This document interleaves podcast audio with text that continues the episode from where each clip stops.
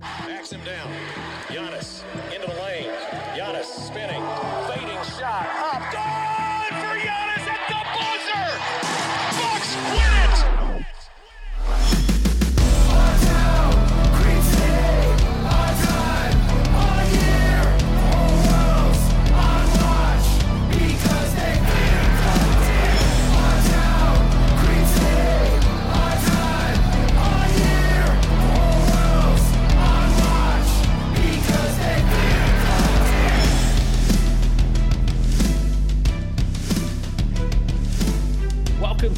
Locked On Bucks. I'm your host, Kane Pitman. You can find me daily on this show and my words over at NBA Australia and ESPN. Joining me is the longtime voice of the podcast, Frank Madden, also short time face of the podcast. Uh, he, he loves it when I say that. And from the Athletic Wisconsin, one of the one of the great voices of this podcast's history, also enjoys a craft beer from time to time and also likes to dabble in radio uh, ana- analysis for the Bucks Radio Network as well. Eric Nehm, Frank, what's going on, fellas?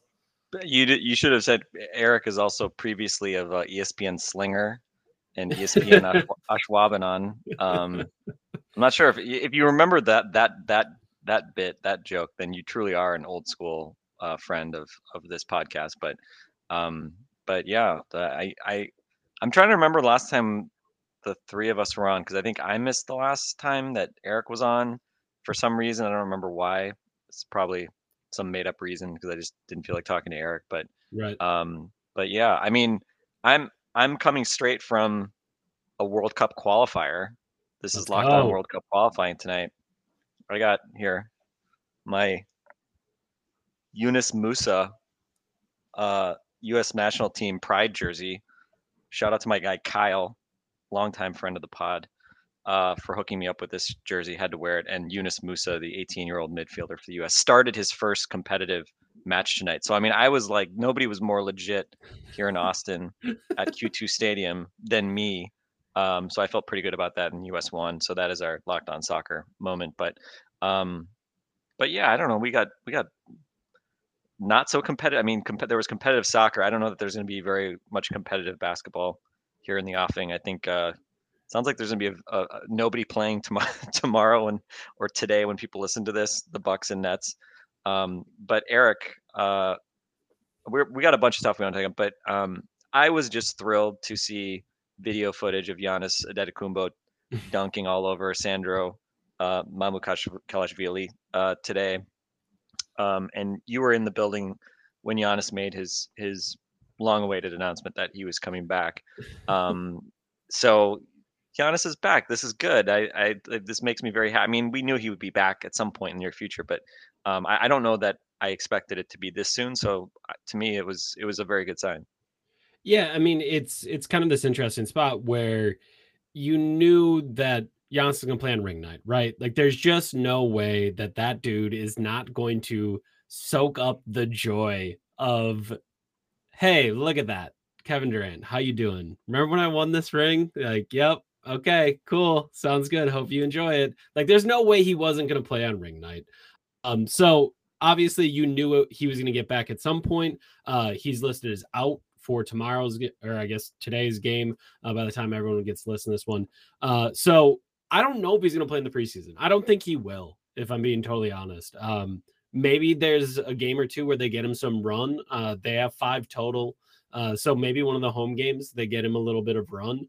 Uh, maybe don't have him take the trip to Salt Lake City. I'm not 100% sure how they handle it, but I, I think he's gonna be ready for the start. Of, he'll be there on ring night. Maybe he doesn't play every game at the start of the season, but uh, as you can tell from the video, um, I don't think he he used the Ben Simmons message to Sandro uh, Mamukelashvili, but well, it, it looks similar to what Giannis has done to Ben Simmons in the past. Uh, he's he's just a little bit too small. Uh, so yes, Frank, uh, getting the practice video makes everyone feel a lot better. Uh, no surprise here though, right? Like this dude seven days after suffering a injury that was supposed to keep him out three months, put up 20 in a finals game and then 40 and 10 in the next two and then 50 in a closeout game. So uh, he is superhuman in many ways, and that was always going to be the case. But yeah, it, it does it does feel good to see him out there and and have some idea that he's going to be back.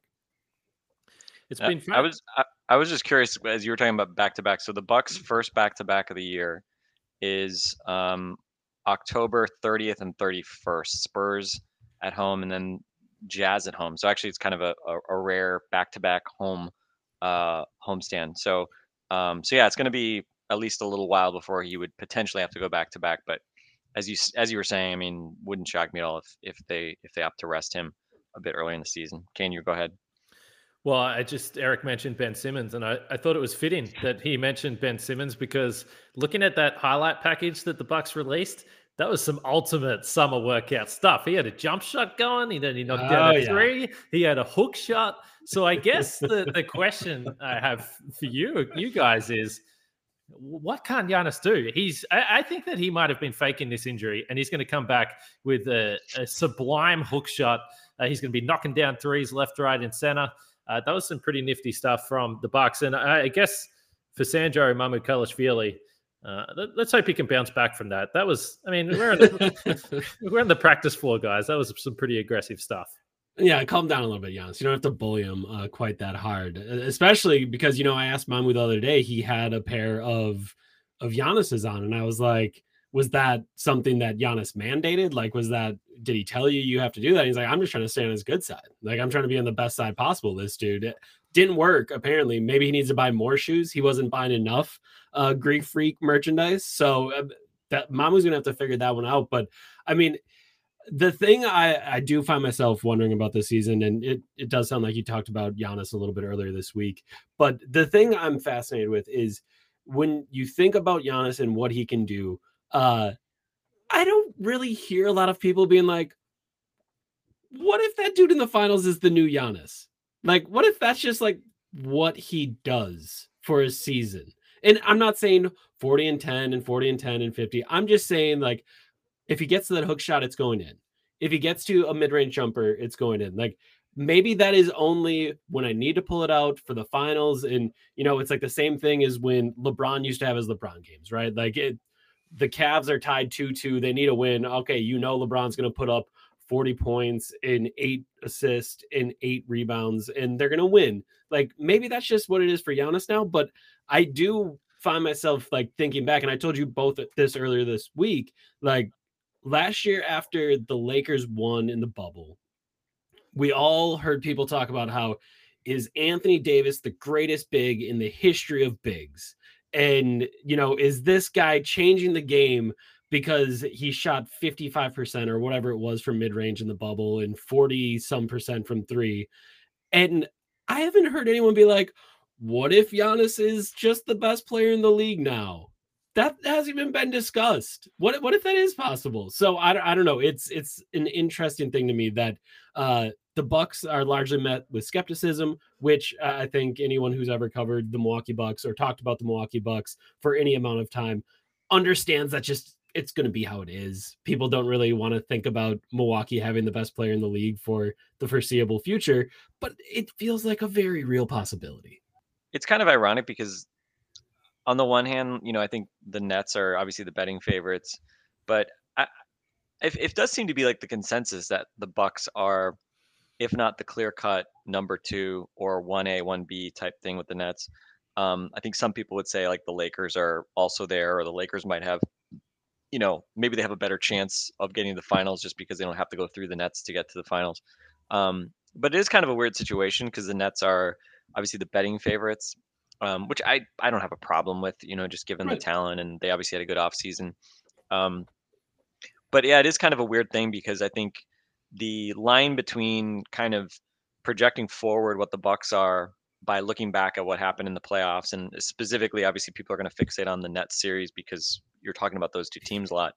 Um, it- it's kind of a slippery slope between fixating on that and then not looking at what happened after that. And I think the trajectory of the Bucks was obviously on a kind of steep incline overall. I would say in the playoffs. Um, and I mean, really, I mean, the Miami series obviously they looked really good in the Miami series, and it was really just the first, you know, whatever call it, three-ish games of of the net series. I would say that were really disappointing. And granted, there there were some definitely some parts in like you know even game four or five um, that that were rough and, and even you know parts of game seven. But um, but you know I, I think I think to me it's it's it is kind of the flip side of Bucks shot like shit. They didn't play well at all in that series offensively. And, you know, they still won a game seven with Kevin Durant playing, you know, like a top five all time NBA player, basically. So, so yeah, it's, I don't know. I, I definitely, you know, and I would say, you know, for fans, right? Like, I would say don't, you know, I would just encourage people not to get too worked up or kind of worry about it because at the end of the day, like you know, people can kind of poke at things that happened last year. I'm like, I'm so sick of hearing the like Kevin Durant shoe size stuff because it's just like, okay, I mean, you know, like, that, yes, NBA games get turned on like single plays. It's that's the name of the sport, right? Like, people make last second shots, you know, whatever it is. Um, it's just become such a kind of trope at this point. Um, but it, yeah, I mean, it's like at the end of the day, like they can't take away the championship, and in particular, they can't take away the way that championship was won. And and I think you know that's where really the the the focus on Giannis obviously is especially clear because of just how incredible he was in the finals. And um, you know, it's kind of wild to look at what he did in that Nets series when he was really figuring out how to attack them for like half of that series and you know, he was putting up, I think, other than game two, I want to say, I think he put up 30 every game of that series. And, you know, especially games three, four, it still felt like he was really figuring out kind of like how he wanted to attack. And, you know, there was maybe a over over willingness to shoot threes, things like that. So, um, so yeah, it's it's just kind of like it is what it is. Um, I I think again, there's always going to be if you want to find the person on Twitter who doesn't respect the Bucks or you know doesn't respect you know whoever, like you can always find that person.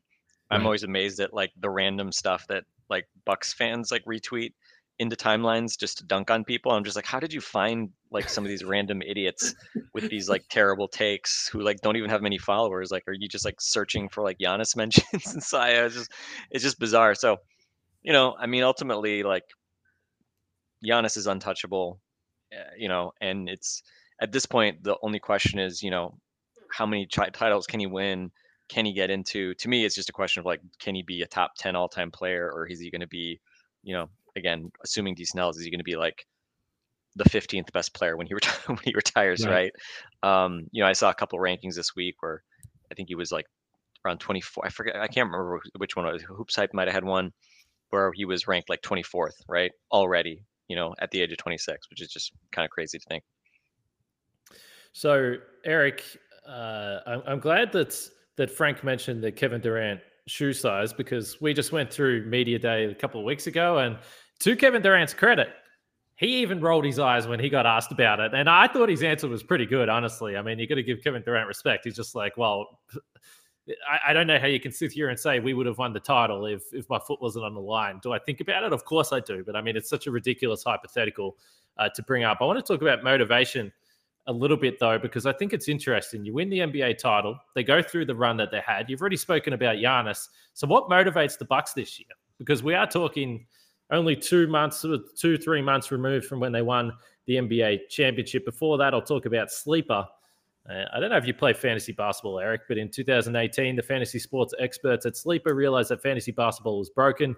Games were being won and lost based on whose player had more scheduled games that week. It made no sense and required very little strategy. So in 2020, Sleeper released a brand new way of playing fantasy basketball. It's called Game Pick, and it's only available on Sleeper. In Game Pick, owners pick a single game per week for each starter to count towards their team's total score, which is perfect if you have Giannis. I would suggest after watching last year's regular season and uh, the postseason, if they have the Suns on the schedule, it might be a wise idea to get Giannis into your lineup for that Phoenix uh, match up there. So you can mix and match a little bit. Uh, Sleeper crack the fantasy basketball code if you play fantasy football. If you prefer building out a weekly strategy versus daily busy work, you're going to love Game Picks. Just download the Sleeper app and start a league with your friends today. You will not be disappointed.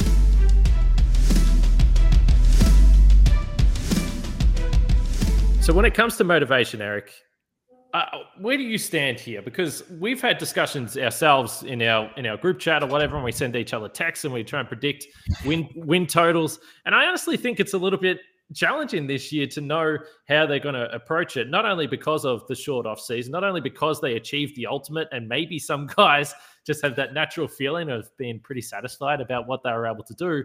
But last year, I think they also learnt lessons of how to approach the regular season. So you're obviously talking to the guys on a daily basis. What are you sensing? And, and how do you predict that this regular season is going to go and where this team is able to find the motivation for you know, what they hope will be a back to back title?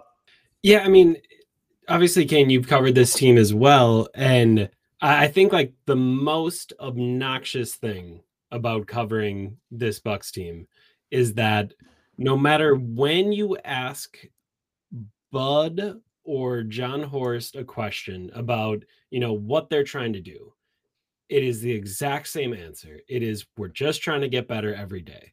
And it's so annoying because you can just say it, right? Like you can just say it. And I think what's interesting to me now is that they said that for three years without a championship, right? Like for three years, it was we're trying to get better every day. At that point, I could feel like the message is uh, empty, uh, meaningless. Well, at the end of those three years, you won a championship. So, like, now does that idea ha- have real meaning? Like, if if you're one of the new guys coming into the team, if you're Semi Ojeleye, if you're Rodney Hood, like if you're Grayson Allen, if you hear what I would have called meaningless, just drivel, like you now hear that, you're like, hey, you know what? Maybe that's possible. like maybe that is actually how it happens. Jrue Holiday just had his best three point shooting season of his career. Pat Connaughton just had um, that's the best season of his career, right? Like it, three point shooting, I know, but I think overall that's the best season of his career. Like this is a thing that keeps happening. If if you go all the way down the line, like this isn't Brook Lopez. That wasn't Brook Lopez's best year of his career because he used to be an all star. But like as a role player, that was probably the best season of Brook Lopez's career. Like all of those things keep happening. So I think like as far as like a motivation standpoint, it isn't. Hey, we're gonna prove all these people wrong. They did that last year. Like that that kind of outside motivation i don't think is there but i do think like all of the things that they've been preaching and all of like the ideas that they've been trying to get across now have even more meaning than they did when they were empty and it was just the thing that they said to get them through the season. That led to a championship. So now i think all of that means a little bit more. And again you could call bullshit on me again right? Like you could say eric it's still all meaningless dribble. okay, maybe that is true, but I, I, do really get the feeling that around this team, that is kind of like how they motivate themselves and how they get through what is like a really true and real grind. Like if you go all the way to the finals, like you're talking, what is it, eight months, nine months? Like it is a long time. And to get through it, maybe you need some meaningless drivel to get yourself through it. But I, I really do think like this is like the full on belief up and down the organization. That's how they get through. Eight months of being in a good place, would you say? Is that? yeah, so you know we're in a great place right now. Uh, no, no worries. Yeah, exactly. Bud, Bud said uh, Giannis is in a good place six times in one quote the other day. Unbelievable. He's in a good place. You're in a good place. You're in a good place, Kane. What, what else are you wanting to say? To be fair, I think Giannis is in a good place. I mean, he's he's had a, he's he's had a good couple of months. Yeah. I was gonna say I was I was I, I just was thinking of the TV show The Good Place on NBC and I was just wondering then of the you know the, the moment where they're like, wait, is this the bad place? Um it felt like that way at times, uh, yeah. especially like in game two of the Nets series. But um game four Atlanta. That game four, oh, place. that was that was the bad place. Yeah, that absolutely. was the worst place. that was the worst effing place. Um, but I I thought I mean I, I go back to Giannis's comment. I mean I think all of us say like we have no concerns about Giannis remaining motivated. Um, I think, and it makes sense because I mean Giannis because of kind of the, and I don't think Giannis like, you know, is like legacy chasing. I don't think that's ever really sort of his mindset. But you know, I'm sure in some quiet moments, sure he thinks about, okay, I've got one championship, awesome.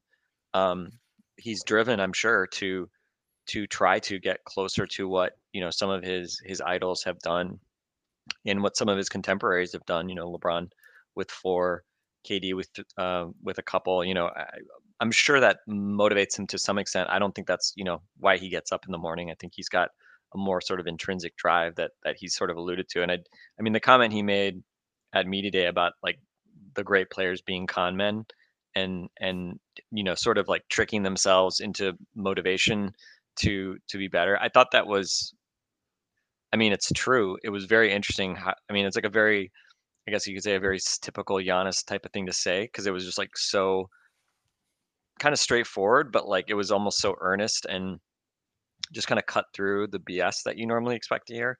Um, so again, I mean, Giannis's string of um, kind of like you know insightful media type insightful media moments um, continues after you know as good as he was um, on the floor, he was he was almost as good off the floor in terms of his media stuff last year during during the playoff run.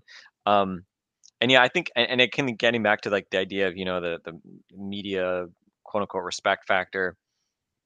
It's kind of interesting because it's like on the one hand, I don't think the Bucks. I mean, I think they're used to that, right? Because they've been questioned. You know, they were they were questioned since Bud's got there. I mean, there's been the like, well, are these guys for real? Are they a regular season team? So it's not like they've ever been favorites per se. Um, I think maybe regular season favorites like in the last two years, right? People thought they'd win a ton of games. Uh, but I, I do think it's interesting now because now that they've actually gotten to the top, now the skepticism is a little bit different. And it's more about, you know, well, they're really good. And nobody, I don't, I, mean, I haven't heard anybody who, you know, whose opinion matters in any way suggest that the Bucks are not a great team and have a chance to win a championship. So again, like you know, we're gonna have to if you're as a fan trying to be a con man and you know find the random Twitter idiots who say like you know the Bucks are are not legit or whatever dark places of Twitter you can you can find horrible things in. Um, you know, I think it, it, it will be interesting. I, I do find it interesting to wonder like how much the fact that they're mostly not being put quite at that Brooklyn level, like will that motivate how you know does that motivate them? How does it motivate them? Um i'm sure i mean it's just human that when you play those guys like you're going to be kind of thinking about that. And i think one of the things that i don't know for sure i don't know that i have a, a, a clear answer on this question of how much do the bucks care about finishing above the nets in the standings i think is an interesting question I don't think the Bucks are going to, you know, I think we'd all agree like the Bucks are not going to play Giannis 35 minutes a game and put him out there 82 times in order to try to win the regular season number one seed in the East. Um, I do kind of wonder though, you know, I mean, home court is generally good. Um, maybe the way the Bucks suck at game ones, it's actually not as good for them because then you're losing that key home game right right away. Um, but I am interested just to see like, you know, do the Bucks let any of that kind of motivate them at all? I mean, we'll never really know, but or or do they kind of keep it purely like we just want to be as good as we can be? Whatever else doesn't matter. I think that that will. I think that is what sort of how their brains kind of work day to day. But you know, again, I I don't think it'd be a bad thing to be the number one seed um, if only because it it potentially also just sets you up. Like I don't think you want to be the, you know uh, like last year, right? To be in a two three with the Nets um, and know you have to play them before the finals of for the East Finals. Um, know, it kind of worked out last year with the injuries and everything, but I don't think you know anybody would would choose to do that again this year. So again, how much do the the regular season you know standings? How much does that motivate them? I don't know if it motivates them a ton, but I just think they just want to be good. And I think, you know, they're not a team that, you know, I think last year we kind of wondered like, hmm, are they thinking that they can kind of flip a switch, you know, when they weren't really playing that great defense and it wasn't really working out all regular season. Um, but I, I think we kind of saw it. I don't think they flipped a switch, but they just sort of figured some things out in the playoffs. And um, I don't know. We'll see. I, I'm as we were talking, I was like kind of thinking too, like you know, I, I think the defense is going to be better this year.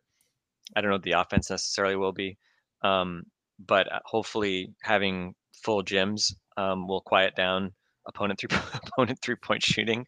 Uh, certainly, the, the regular season um, for a lot of teams that allowed three pointers, allowed a lot of three pointers last year um, that were a lot better defensively the previous year before the crowds went away are probably thinking the same thing as the Bucks, but that's kind of a generally a different topic. I remember going back to uh, it was 2009 or 2010, whatever. My memory's gone, but I remember uh, the the season after the Bucks lost to the Hawks in the postseason when Andrew Bogut was out. I remember reading NBA.com the power rankings, and coming into that season, there was a lot of optimism around the Bucks and 50 I, I wins. yeah, I think they were in the top 10 in the power rankings. And I remember just like this power rankings, I was ready to print out the power rankings and, and frame it. And, and frame, I was like, this is like one of the greatest moments of my life. They've got the Bucks in the top 10. This season is going to be awesome. And of course, they absolutely stunk. But I did look up this morning uh, the betting favorites because I think it's kind of a funny conversation. I mean, we sit there and say, well, are the Bucks being respected? And it's like, well, they're the third favorite to win the title. I mean, come on, like they're they're right up there. And actually, only five of the last ten years, the preseason betting favorite has won the title. Two of them were uh, LeBron in Miami, and then the other three were the Golden State Warriors. So, I mean, it's it's fair to say that there's a lot that goes into it. We know there are injuries, but if you do want to check out the betting odds, you can at betonline.ag. As always, BetOnline is your number one spot for all the pro and college football action this season. With a new updated site and interface, even more odds, props, and contests, BetOnline continues to be the number one source for everything football. So we know we have a lot of Packers fans listening here, so you can head to the website or use your mobile device to sign up today and receive your 50% welcome bonus on your first deposit. Don't forget to use our promo code locked on to receive your bonus. Bet online is the fastest and easiest way to bet on all your, your favorite sports. Bet online where the game starts. And uh, Eric, have you had a built bar before? I mean, Justin's built bar fan. Frank said built bar. Have you had a built bar? So honestly, this is like where I think our friendship has like kind of fallen. That like I haven't I haven't been sent any. like I, I assumed you would have some sort of hookup that I would get like if if all these other people are Mm. But uh, I mean, I guess I should have hosted 700 episodes instead of 600. Like, I guess 600 wasn't enough. I, I needed to host 700. Well, to be fair, I, I, know you are these these days a little bit of a big shot, and we're going to get into your radio career in a second. But uh, I believe Justin and Frank actually dipped into their own wallet and paid for the built bar. So that's I all. I don't believe that. I don't believe that for a second. That is also an option that you can do, Eric. But the good news about that is that we have got a deal for you if you want to get some built bars. Just go to built.com and use the promo code locked, and you'll get 15% off your order. Use promo code locked for 15% off at built.com. So, Eric, uh, you can check back in with us next time. What's uh, the what's the best flavor? Like, what should I be buying? Well, me and Eric, uh, sorry, me and Frank, uh, do we disagree or we agree? I, am a We're coconut. peanut butter. We like peanut butter. We, you like peanut butter too, don't you? Yeah, I, I like do. peanut butter, coconut. I'm a, I'm a yeah, coconut. I, I like coconut too. Yeah. Okay. Well, me and Frank, right, that's that. That's the recommendation. The, the, biggest the biggest problem is they have too many flavors. Like, because yeah. I did get some free ones, and that was when I kind of found the ones I liked and then they kept sending me free ones but they send me all the like these mm, they they're constantly coming with new flavors i'm like how there's like some crazy food scientist dude just, right, just cranking just out new built bar flavors and i'm just like i just kind of want the the other one so i actually I've, i have bought some some of the original ones because they just kept sending me the new the new stuff but but yeah you I want the old really... reliable. You want the old reliable. Yeah, I, am yeah, yeah. I'm, it's kind of amazes me that they can like from a production standpoint that they have so many different that it's like even worth doing that as a company to have so many different flavors but um wow. i don't know. They're probably like they probably i mean you know they probably like test them and they see what works and you know they see kane talking about coconut and they're like okay let's keep the coconut going. People, it's, people want the coconut it's like jelly beans and Harry Potter. There's, there's so many flavors, except uh, they, they don't. To be clear, they don't have a flavor. There's no trick flavors. There's no yeah, flavors. No, no, you not. You will not get sick. I can guarantee you. But just all the all the good flavors you can get. So uh, okay. that's really the main point.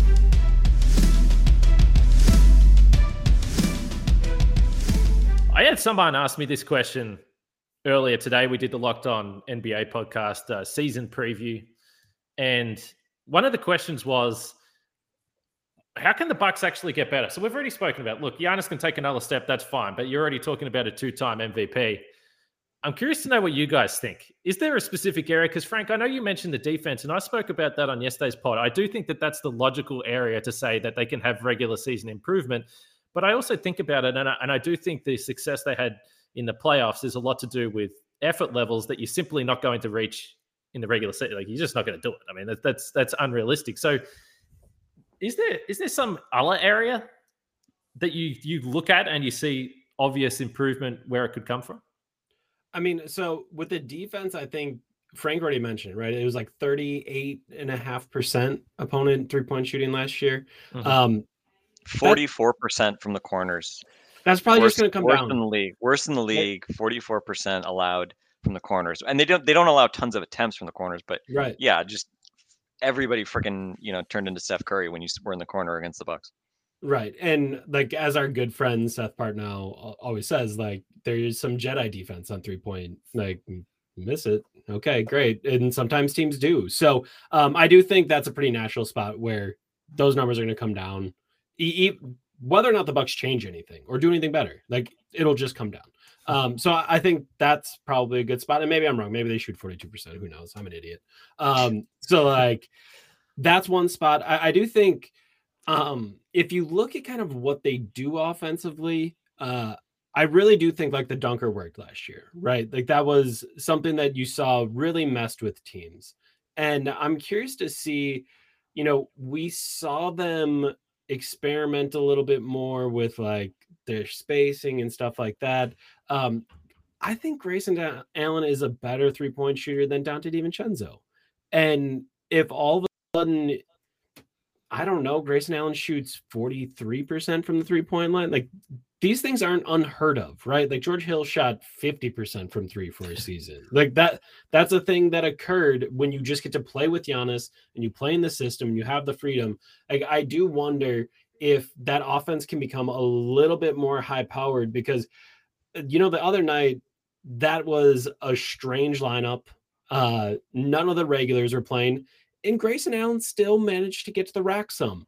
And if there's a little bit of that mixed with better three point shooting than Dante DiVincenzo had, he's not the defender Dante is. Like I'm, I'm more than willing to admit that. But I mean, I think at this point you've seen that if Giannis is on the floor or if Brooks on the floor, that's going to be a really good defense. Like that's just kind of how it works in Milwaukee at this point. Uh, add in Jrue Holiday and all of a sudden three point defense is better. You have a better defense, you have a better offense. Is that going to make them like noticeably better? Is it going to be like, oh my gosh, this is a 70 win team? No, probably not. But could they like sneak up to 60 again? Yeah. I don't I don't think that's far fetched at all. And and I and part of like the thing I was talking about with Giannis before is I do think there's like the the idea of like skepticism and imagining like worst case scenario, which is fine but I don't think people spend as much time on like best case scenario. And like if the defense does just naturally get a little bit better and the offense is improved, all of a sudden you're looking at 60 plus wins and you know the one seed in the like the best record in the league. Like that's a thing that could happen. Uh so those are the kind of the things that I think it's Grayson Allen on offense, kind of making them a little bit more dynamic, uh, and then defensively, just kind of the natural regression, whatever you want to say, to the mean. Yeah, I would agree. I mean, I think defense is the obvious thing. Um, and you know, it's uh, again, as as I mentioned briefly earlier, the fact that uh, arenas were not full. Um, I, I think logically it follows, you know, that the huge spike that I mean, there was a broad improvement in three point percentage across the league last year. Um, the fact that there weren't fans in in stands, I think, was probably part of that. And um, you know, three point percentages went went down a fair bit in the playoffs. Perhaps most notably, the Bucks' own three point percentage, thirty two percent. Um, and again, there's a lot of other things happening there with, you know, the quality of playoff teams, the intensity, as Kane, Kane was mentioning as well. But, um, but I do think just some some regression um, to the mean from three point percentage for opponents um, could help. I, I don't know. I don't. Yeah, I, I think as for the Bucks' own offense, um, I, I would agree with you. I mean, I think they are a little bit deeper. I mean, you know, part of it too, I think to me is just like, what are they doing? You you, you kind of think of like the the weak spots in the lineup, and you know, backup four I think remains the obvious one. Um, you know, as much as you know, I'm I'm always going to be rooting for for Thanasis. I mean, if Thanasis plays a lot, it's not going to help your offense, you know. and overall, you know, the team with Thanasis on the floor is you know noticeably worse than it is with him on the bench. Um, and you know, same was true of PJ Tucker on the floor during the regular season. They were bad with PJ Tucker on the floor during the regular season last year. Um, so, you know, really all season, even after the PJ trade during the regular season, um, they never really had, you know, non Giannis lineups that that that could really be effective. And it's interesting to look at the. I was looking at the starting lineup versus non-starter um, scoring margin stuff the other day, and um, it's it's actually funny because the year two of Bud was when the starters were just like complete knockout, amazing, like plus 18 or 19 or something like that. Um, but year one, they were only plus six points per 100. Like, you know, and the team was at plus nine, I think, overall or something like that. So the the bench was... Malcolm Brogdon. Malcolm Brogdon, get him out of there. get him out of there. Good decision, Horst. okay, let's calm down. But uh, but it, it it was interesting how like you know year to year the splits and last year was pretty much like right in between. I think it was like they were like plus ten or eleven at, with the starters. And, and in each of those years, I mean, the starting lineups had a lot of consistent run together because those guys were generally pretty healthy. Uh, so it's interesting because you know the second year was really the, the peak year as far as like point differential, but the first two years they were just both like you know best in the league, plus nine to ten net rating, and then last year I think it was a little under six. Um, so it, it was you know largely last year it was the, the a big drop off in terms of the bench lineups, and um, you know I think defensively the obvious issue which they're still going to have to manage around this year given the depth in the in the front court. Um, you know defensively, you go from your backup center being most nights Robin Lopez to Bobby Portis. Hey, look, I think it worked out fine in the end when they win a championship and Bobby Portis is making huge plays and hitting buckets in the fourth quarter of a closeout game. But I think Bobby's defensive rating lineups, Bobby lineups without Giannis or Brook on the floor were, I think, gave up a 121 defensive rating last year, went up to 126 in the playoffs. Um, yeah, that doesn't work. Those lineups those lineups aren't going to be able to defend. Um, and I think you know Bobby has shown improvement defensively. I think you know I, I said this on on the Dunked On preview as well. To me, you put Bobby closer to the screen, just put closer to screens. You play him up higher on the floor. You know, hey, he's not the ideal switch defender, but I think he's better switching than he is dropping. Um, and so I think that's one of those kind of areas that we'll see if the Bucks can be better defensively because that's an obvious an obvious area that you know, you want to be amazing with with Brook and Giannis on the floor, at least one of them on the floor. Um, but in the, you know, I think it was like over a thousand possessions without either.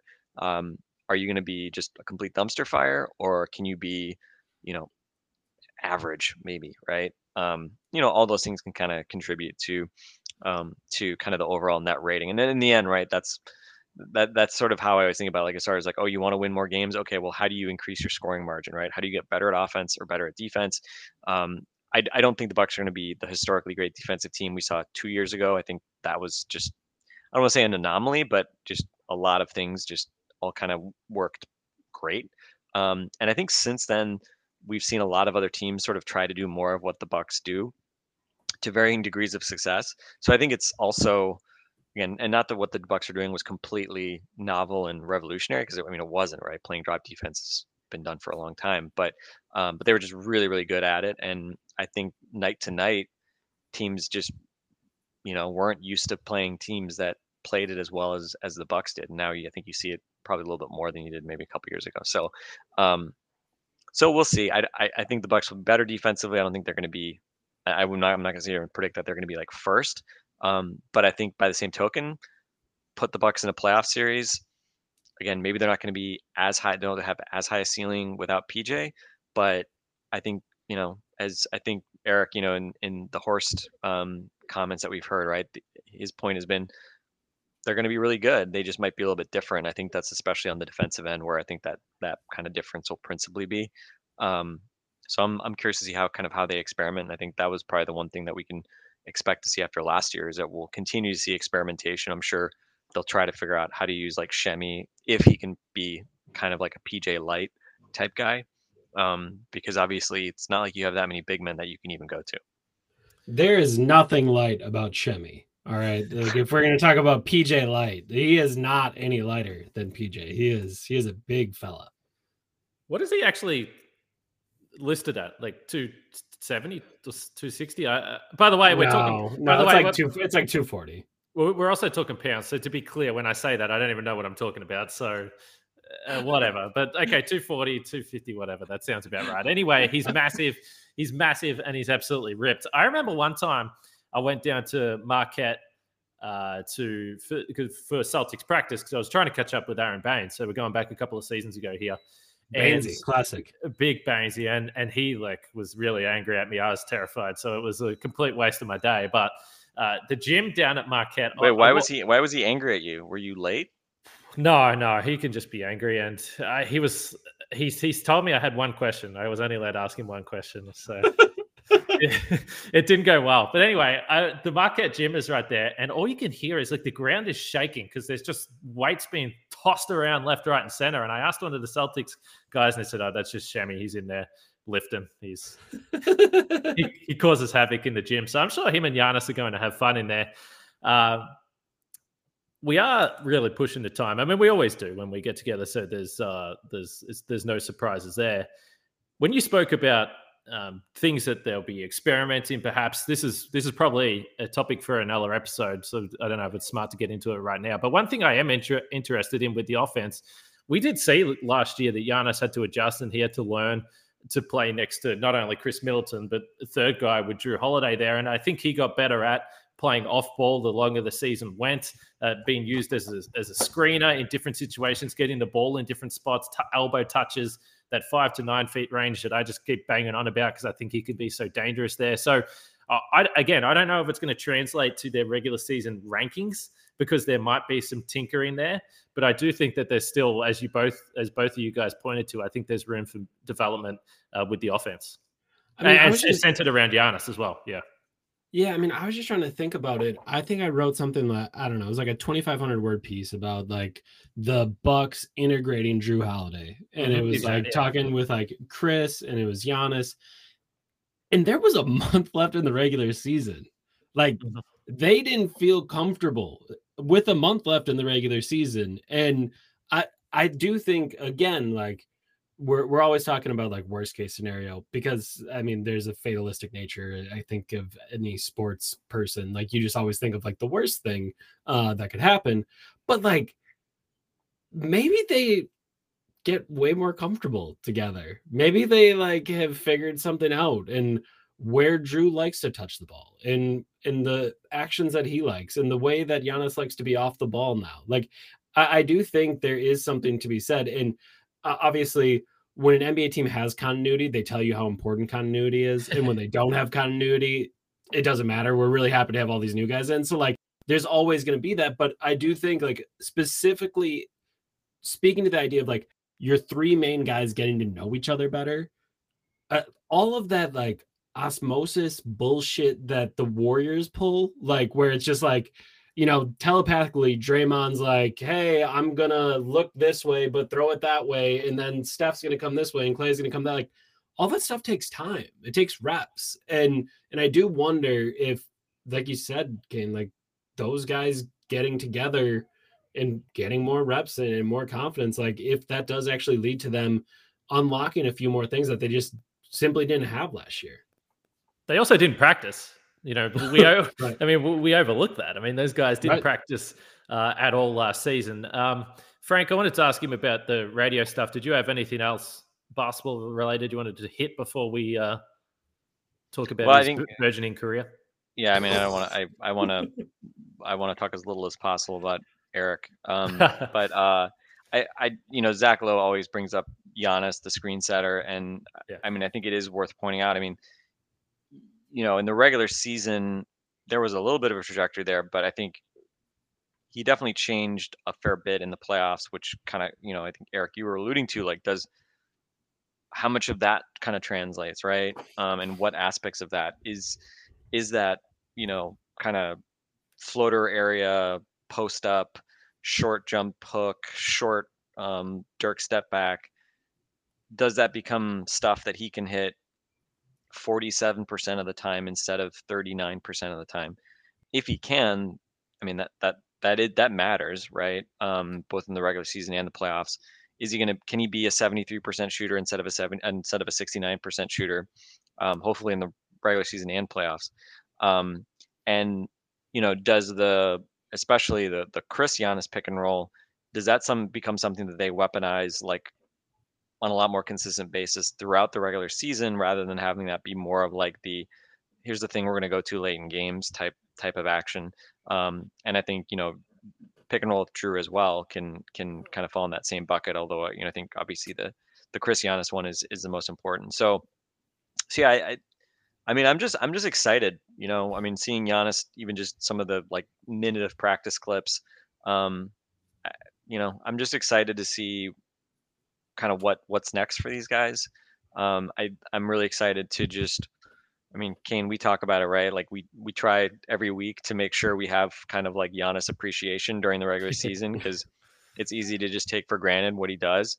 Um, but I think this year in particular, like, you know, we're not going to have sort of the cloud of well, but it doesn't matter until the playoffs, and you know, can you do it? the world tour this year. It's the world tour. Yeah, yeah, you're gonna need I mean, you're gonna need some you're gonna need some new material, Frank. Um, that's, that's you're gonna have to come up with with some new motivation. I know. I know. This is um, you know, it's it's gonna be. I, I thought I hope as fans, like people can really just be like, as much as the playoffs are it, and you've been to the mountaintop, so you just want to go back again. Um, I hope. I mean, I think I will, but just enjoy like all those random regular season games because you know it's it's the World Championship Tour, and you can just appreciate Giannis doing what he does because he's awesome and he's done it in the playoffs and he's done it in the finals and he's been a champion, and you know this is his chance to kind of just reiterate how great he is and and that he is now, you know, an all time great um, who who will be in that top 75 uh, list that whenever that that officially comes out. So um, so yeah, I, I, think just yeah, I just kind of got excited all over again, seeing seeing just a, a, few you know seconds of him practicing. Um, we'll see we'll see if we see him in the preseason at all, but um, but yeah, let's talk about let's talk about Eric. I so Eric, you got to give us a background. So, I mean, I guess the story here, um, Dave Koehn has now been hired as the uh, the full time play by play replacing Ted Davis. Just um, pulled the rug right out underneath me. Uh, just yeah. I'm kidding. I'm and I feel like that what like the day before he was officially announced, they were like, you know, in the preseason we're gonna have right. Gabe and Eric uh, step in and and broadcast these games for us. So I guess maybe just first give us the background on like kind of how this came to be because um, I did not know Gabe had a background in doing play by play. So when I I flipped it on, I was like, whoa, Gabe's like really good at this. Like he knows how to call play by play. Um, and so tell me about like how did this kind of come to be? You obviously have done a bunch of radio stuff, so it's not like radio is new to you. Um, but talk to us about how it came to be, and then like how did you prep, and I don't know, like kind of what was how, what was it like in the moment? Because as I was, we were Kane and I were talking the other day, like radio color commentary, man You what do you did they tell you like i mean it feels like you have three seconds to make a point in radio if that in radio color commentary during an actual nba game because things just happen so fast yeah i mean from my perspective um you know it was a call let's see whatever day it is this is friday tuesday was the first preseason game sometime at the end of last week it was just like hey uh are you traveling? like, are uh, like, are you gonna be at these games? And I was like, uh, no, like I'm not traveling for the preseason. And they're like, well, that's perfect. And I was like, what? Is it, uh, is it perfect? Because it doesn't feel like it's perfect. And because we uh, hate you. I mean, it's great for us because we don't want you around ever um no so it was just like well would you be interested in doing this thing and i was like i've never done that and they're like okay yeah that's fine um but we obviously know you and gabe know each other gabe is obviously one of my very good friends um and we're thinking about having gabe do the game would you do it with him and you know hopefully the chemistry like helps you guys kind of get through this thing that you've like never done before and gabe i mean he's been calling he's been calling games since he's like 15 years old. Um, so I mean, like almost two decades at this point. Like Gabe is just reps of reps and reps and reps and reps. So he's been doing uh, play by play forever. So uh, when they kind of asked me, I was like, yeah, that's a thing I've never done before. Uh, it's the preseason. I should be able to like cover a game adequately enough because I mean, I, w- I wish all the guys were playing. It'd be more fun to drop like a too small at some point, uh, or whatever stupid things I might want to do on a broadcast to have like Khris Middleton or Jrue Holiday or Giannis Antetokounmpo around. Like that'd be great, but all right, it's preseason, so it probably won't be a huge deal. So yeah, it, it's it's something I never expected. Um, prep was Mamukelashvili. How do you say it? Uh, try to say it over and over again. Uh, Kalaitzakis. How do you say that one? That's Yorgos. Uh, for me, it's easier, right? Like Gabe is a play-by-play guy. He has to do it. I can do nicknames. I can I can do whatever I want. Like I could say that people call uh Yorgos GK, right? Up, oh, yep, there's GK. That I could make it up. Like people wouldn't know, and I would excuse myself of needing to pronounce this thing. Um, but yeah, so it was pronunciations, figuring out all the places that our, our, good friend Johnny O'Bryant has been in recent years, like when he was in Israel and they went to Russia for a little bit, and then he was in Turkey last year. Like it was, I, I over, I hopefully over prepared, um, and then it turned out I did not prepare enough because we had to fill an hour of radio when a fire alarm went off in FedEx Forum. Uh, so that was that was I, I'm let, let's just say I'm excited for tonight's game because that means I will fingers crossed I'll be able to cover a normal basketball game and not need to fill in vamp for an hour on radio because that was that was a lot did you did, did you have like a bunch of notes like for each player? Did you have like talking points? Like how did you sort of like prep for it? Because obviously when you know, because I was I was actually driving from from Houston to Austin, um, and I think like you know I noticed like you had kind of like here's stuff that people have been talking about in the preseason. You know, obviously it was not just purely observations on what was happening in the game. It was trying to sort of contextualize, especially in a preseason game, right? Um, it was trying to contextualize like who is this play, who is Justin Robinson, and what's the expectation of him. Um, like what was sort of your? I mean, obviously you're writing about these guys every day, but like I assume you you know had your kind of cheat sheet of notes, talking points for each player, and then it was just a matter of trying to find ways to kind of work those in uh, effectively. Yeah, I mean, for me, it was kind of let's make sure. I, I honestly set it up like a play-by-play guy, where I kind of had like my two sheets set up of all right, here's ten players on this one, here's ten players on the other one, uh, and then stats for those guys in their most recent year. Like a guy like Justin Robinson was clutch because I had put down his college stats because that was like the easiest way to can, like you said, kind of can just like contextualize what he is or what he's trying to do. Uh, and then honestly, for some of those guys at the end of the roster, that was just like talking to people around the organization, like, hey, I don't know a lot about this guy. What's he been doing in camp? Like, how does he fit in here? Um, because for Giannis and Khris, like I, I mean, I have plenty of context for for like what they do and Jrue and all those guys. It, it was like the bottom of the roster guys. Uh, and then yeah, it was stats and then for each guy at least three talking points that if we happen to have some time to talk about them, I could. But I mean, luckily I have a lot of people that like actually enjoy my work. Uh, so like I could text Zora and be like, "Hey, you've done radio color commentary before. Like, what should I do? What do I need to know?" And like we had a good conversation. I texted Marcus and I was like, "Hey, you've done radio color commentary before. Like, what should I do?" And he was like, "Dude, yeah, we're you're just calling the game that we both love. Just do that. Like, enjoy it. It's basketball. You love basketball, so enjoy the game. And it was like, okay, that's that's a good one. And then also Zora was like, also like, don't talk too long. Like, don't you, you like you you don't have much time, so be quick. So I am like I'm very interested. Early in the game, I was talking very quickly to try to get in and out of points, and then as the game went on, I got a little bit more comfortable knowing that I could bleed into a possession a little bit. But uh, we'll see. I I have a couple more games left, so hopefully I get better at it. Because uh, I'm sure some people listen were like, "That sucked," and if it did, I'm sorry. Uh, I'll get I'll, I'll hopefully get better. And if I don't, well, you don't have to deal with me full time. So uh, good luck. We'll get through these four these next four games together, and it'll be totally fine. Where where were you actually located when you were calling the game? And did you have a like what kind of feed were you watching? Because you know, I, I mean, I assume did you have like a like a, a some sort of official game feed, or was it literally just a TV broadcast that you had to go off of?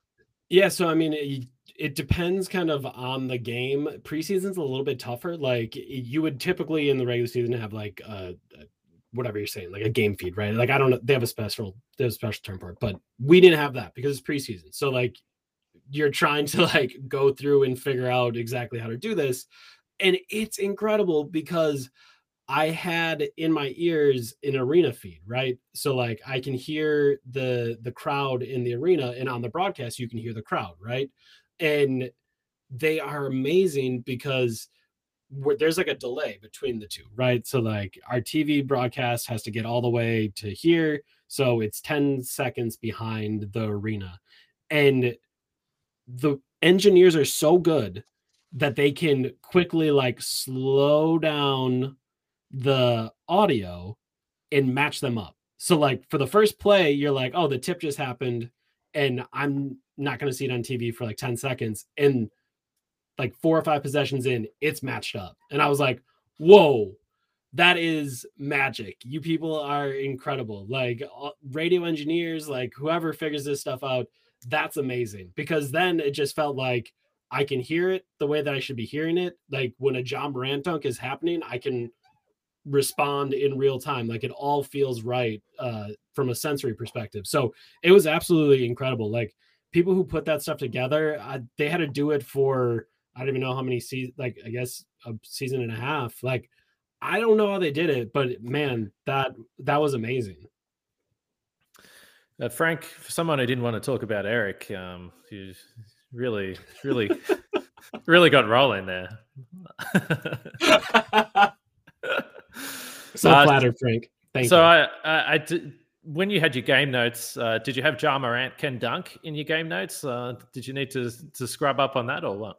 Uh, I mean, it, that was a real surprise. Uh, I, I, you know, he just kind of flew in the air, and it was like, wow, you can actually do that. Uh, I honestly, I felt bad uh, because I mentioned in so in the third quarter he has the monster dunk, right? Like it's off of a turn. I think it was uh, a George War- Hill turned it, it was a over. war. It on- was a war of steel Yeah. to uh, back to George Hill, Hill back, and then it's coming through.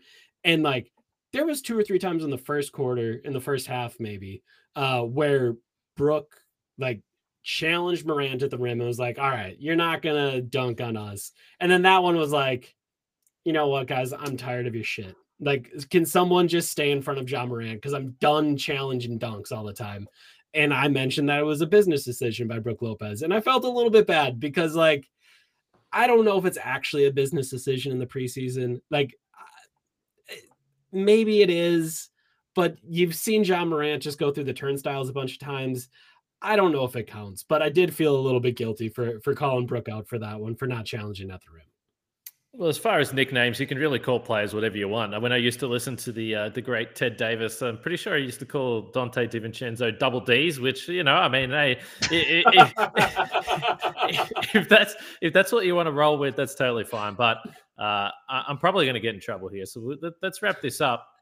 Before before we before we bring it to an end, I remind you guys about the Locked On Fantasy Basketball Podcast with my fellow Aussie Josh Lloyd the number one fantasy basketball podcast in the world. They're doing ridiculous numbers. And as we always do, we thank you for making Locked On Bucks your first listen of every day. You can get it free on your podcast feed and now on YouTube. Uh, Frank, uh, we're over 700. We're on, I think this podcast might be the one that bumps us to a thousand subscribers. We, uh, I mean, Eric's a, a big, big name guest. We know. wait, wait a second. primary- Wait a second. If if we get to a thousand, can I get some free built bar sent to me?